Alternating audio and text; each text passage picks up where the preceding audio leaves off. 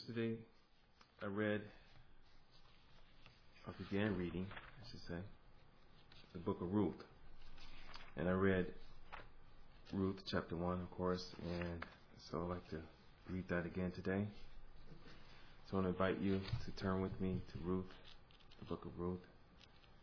And we'll be looking at Ruth chapter 1. This is a powerful, powerful book. I love the book of Ruth. It's a story, I believe, of redemption. It's a story of faithfulness,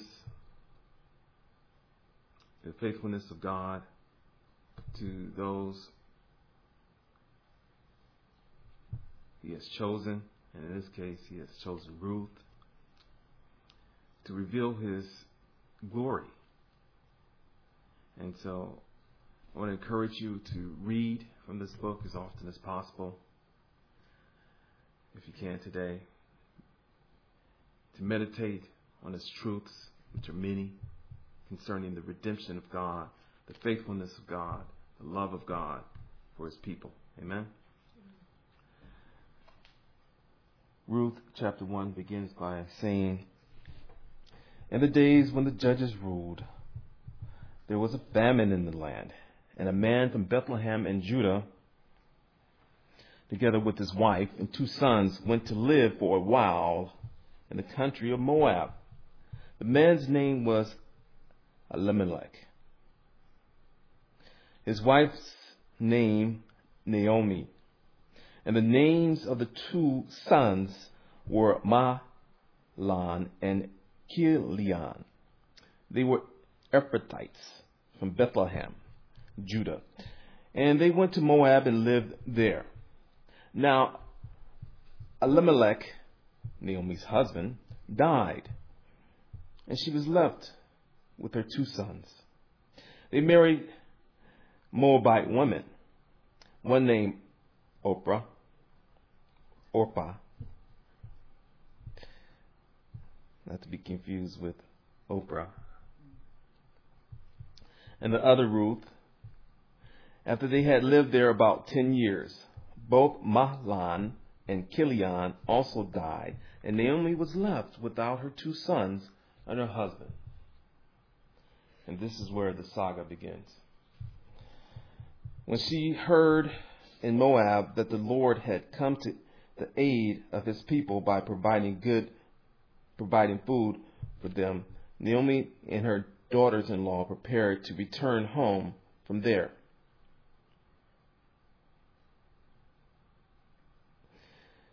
Now, later on, it would be revealed that there is Bethlehem. With her two daughters in law, she left the place where she had been living and set out on the road that would take them back to the land of Judah. So they had left Judah, and now they were having a difficult time in the land of Moab. Very tragic times, as a matter of fact. And so it kind of reminds me on what we should always do as well when we're having difficult times, tragic times. We should return to the Lord to find comfort from Him, the house of God. Amen? And as you know, Judah is a tribe, one of the tribes, the 12 tribes of, of Jacob, Israel. And it was from the tribe of Judah that our Lord and Savior Jesus Christ came from. So, this woman that we're reading about, I believe, was inspired by God to do this. Was inspired by the Lord, her God, to do this. And even though she was not a blood relative of Jacob. She was uh, married into uh, the family of the people of Israel. Uh, she was blessed, as you can see, uh, by God. And so God put it on her heart to return to uh, Judah. Now, verse 8 Then Naomi said to her daughter in law, Go back, each of you, to your mother's home. May the Lord show kindness to you, as you have shown to your dead and to me. May the Lord grant that each of you will find rest in the home of another husband. Then she kissed them, and they wept aloud and said to her, We will go back with you to your people. But Naomi said, Return home, my daughters. Why would you come with me? Am I going to have any more sons who could become your husbands? Return home, my daughters. I am too old to have another husband, even if I thought there was still hope for me. Even if I had a husband tonight and then gave birth to sons, would you wait until they grew up? Would you remain unmarried for me or for them? No, my daughters. And It is more bitter for me than for you, because the Lord's hand has gone out against me. You ever feel this way? When you are going through difficult times, hard times? You ever feel that the Lord is against you? Many of us do. I've been there many times. Wasn't sure.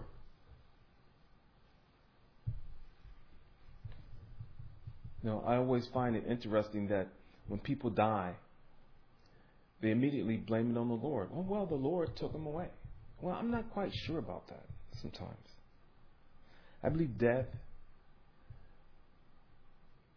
Don't get me wrong. I don't want to. I don't want to sound morbid or anything right now, but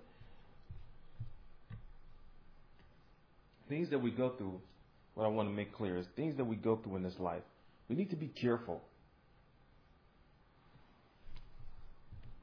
about how we think about them and whom, and, and, and especially we need to be careful about whom we blame for our hard times, for our difficult times. So I'm not so sure that Ruth was going to was thinking right in, in this sense, but you know it's okay to bring it to the Lord, and it's okay to express it to the Lord that you know you have a difficult times, and you're just wondering if it's because of Him.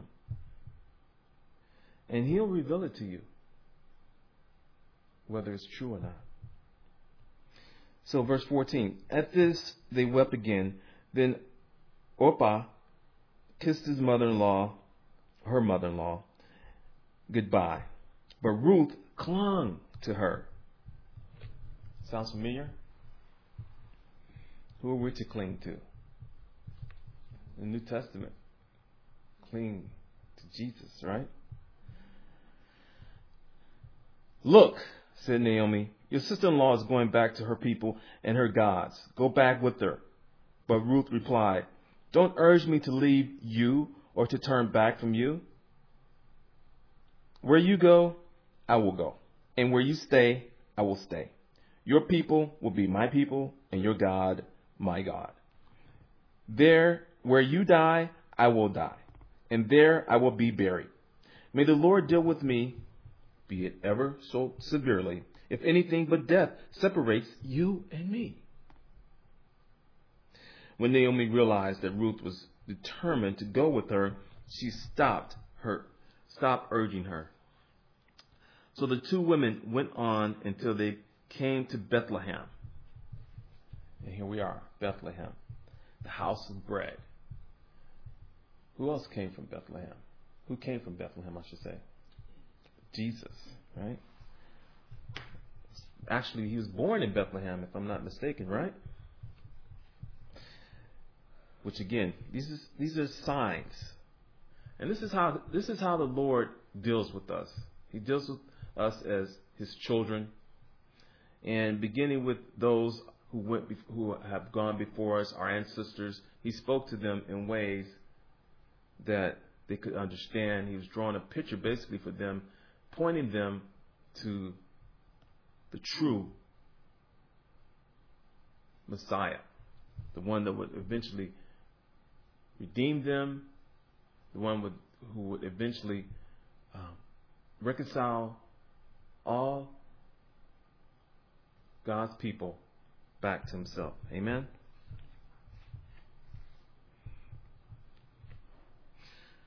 When they arrived in Bethlehem, the whole town was stirred because of them, and the women exclaimed, Can this be Naomi? Verse 20. Don't call me Naomi, she told them. Call me Mara, because the Almighty has made my life very bitter. I went away full, but the Lord has brought me back empty. Why call me Naomi? The Lord has afflicted me. The Almighty has brought misfortune upon me. So Naomi returned from Moab, accompanied by Ruth the Moabitess, her daughter in law, arriving in Bethlehem as the barley harvest was beginning. Says the word of God. Let's pray. Lord God, Father in heaven, bless you once again for this marvelous story, the book of Ruth. I pray as always, Father, that as we read and reflect on your goodness and your mercies revealed to Ruth, revealed to Naomi. I pray, Father, that uh, we would apply these truths in our lives. I pray, Father, that uh, these will remind us of our need to cling to Jesus for all that we need, all that we desire, especially in our difficult times, our hard times. I was just thinking about this morning about people who uh, are experiencing all sorts of uh, difficult times in their lives and how they respond. Some people respond to a point of desperation and even suicide. And I just wonder sometimes why? Why do people get to that point? Why do they uh, get to that point of desperation where they even commit suicide? And um, I don't I don't really know why, but I'm sure you do. And so I just want to pray for people who are having desperate times right now. I pray that they would be encouraged by this story. And remember that there is that you are God. You are a God that knows knows us all.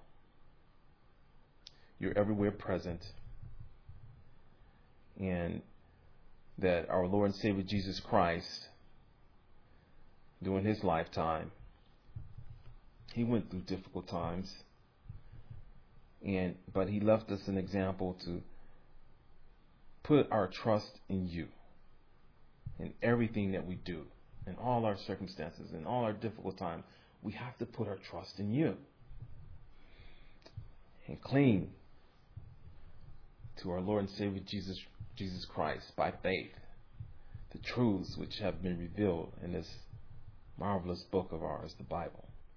So I pray for this. I pray this for them. I pray this for, for myself and everyone here. In Jesus' name, I ask and pray. Amen.